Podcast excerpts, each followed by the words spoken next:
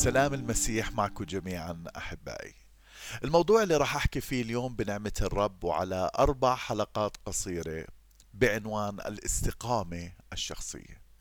هذا التعليم مبني على ملخص عن الاستقامة من كتاب العلاقات والأخلاق في الخدمة اللي بتدرسه Global University جامعة جلوبال التابعة لكنيسة جماعة الله بأمريكا. بتدرسه للحصول على دبلوم في دراسات الخدمة. أول حلقة راح أحكي فيها عن التعرف على الاستقامة.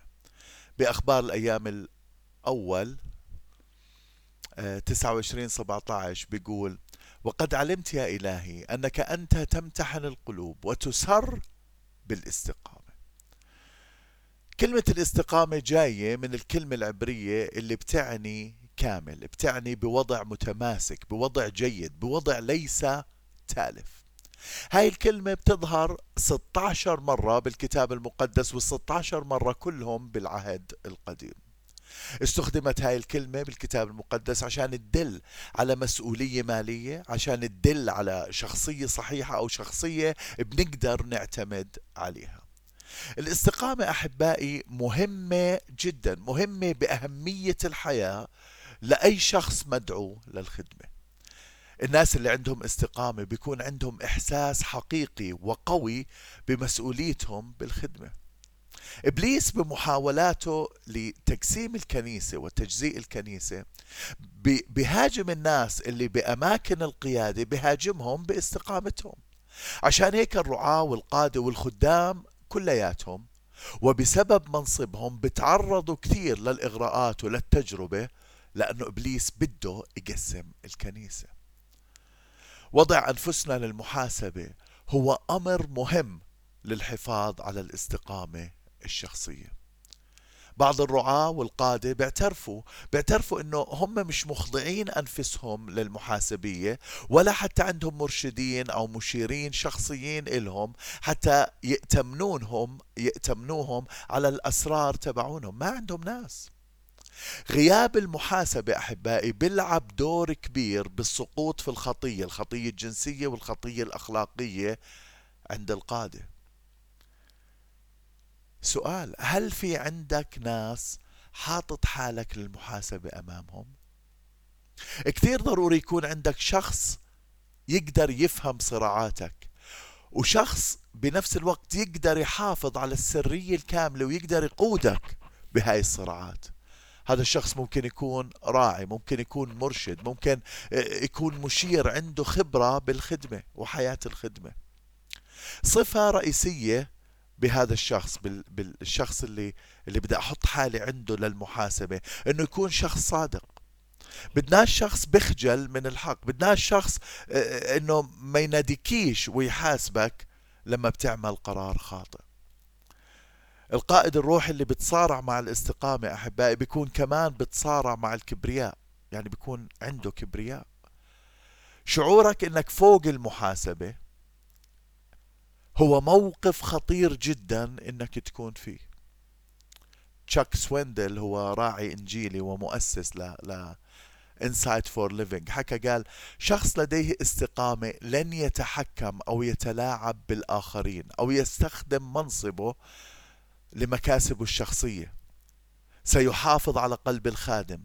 سيجيب على الأسئلة الصعبة التي يسألها الناس اللي حاملين المسؤولية. حتى أن الاستقامة هو بيقول حتى أن الاستقامة ترحب بالنقد البناء والضروري. حسب مزمور 78 72 الملك داود بيقول رعاهم حسب كمال قلبه وبمهارة يديه هداهم. كان قلبه كامل كان كان قلبه مستقيم. لكن في نقطة معينة صار في عنده تدهور وصار في عنده سقوط بحياته. بوقت التجربة داود ارتكب خطية الزنا وبعدها قتل عشان يغطي خطيته ويغطي ذنبه. ساوم داود على استقامته. ما ضلش بحالة الاستقامة. طيب كيف قدر لهالدرجة يوقع بالخطية بنقدر بهاي الأيام أحبائي ندرك أنه الناس بالخدمة هم بشر لساتهم بشر. بولس قال قال من يظن أنه قائم فلينظر لئلا يسقط لأنه بشر. إحنا بنتصارع مع نفس التجارب زي أي شخص تاني الخادم الراعي القسيس مين ما كان بتصارع مع التجربة زي أي شخص تاني. وفي بعض الأوقات ممكن أنه يوقع بالتجربة إذا ما كانش واعي للاستقامة.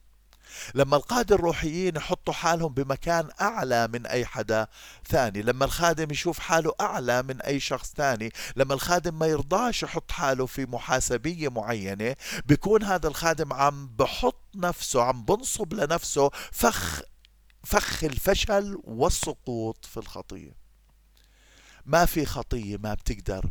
تمس رجل أو امرأة من خدام. الله ما في خطية بعيدة عنا. كل خطية ممكن إنها تمس أي واحد فينا.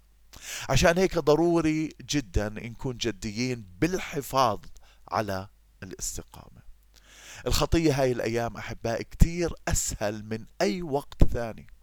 بغض النظر عن إيش كانت الخطية أفلام إباحية مواد إباحية برونوغرافي إقمار على الإنترنت أو أي إشي مش صحيح.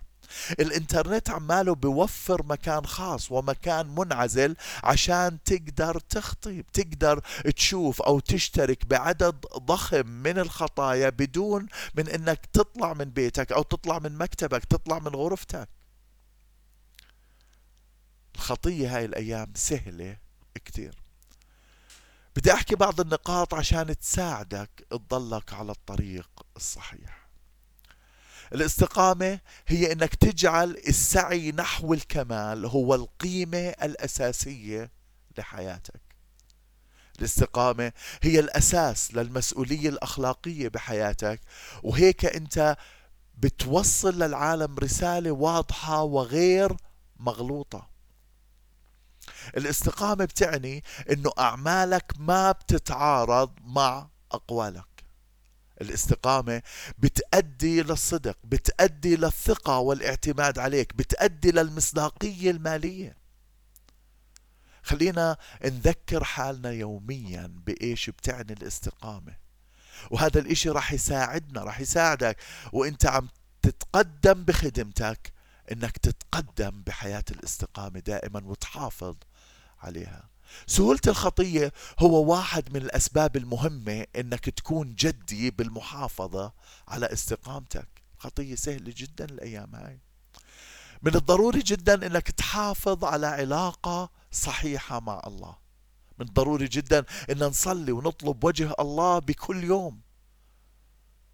نحافظ على استقامتنا الشخصية بحياتنا الخاصة.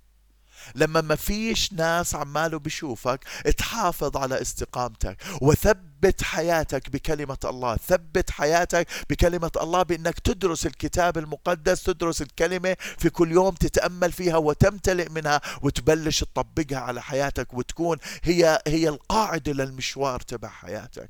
ما تخلي الشهرة ما تخلي المصاري ما تخلي الثروة ما تخلي أي إشي أي تشويش إنه يبعدك عن دعوتك؟ تذكر إنه إبليس هدفه إنه يدمرك. تذكر إنه إبليس هدف هدفه إنه يدمر خدمتك وحياتك وعيلتك. مستقبلك.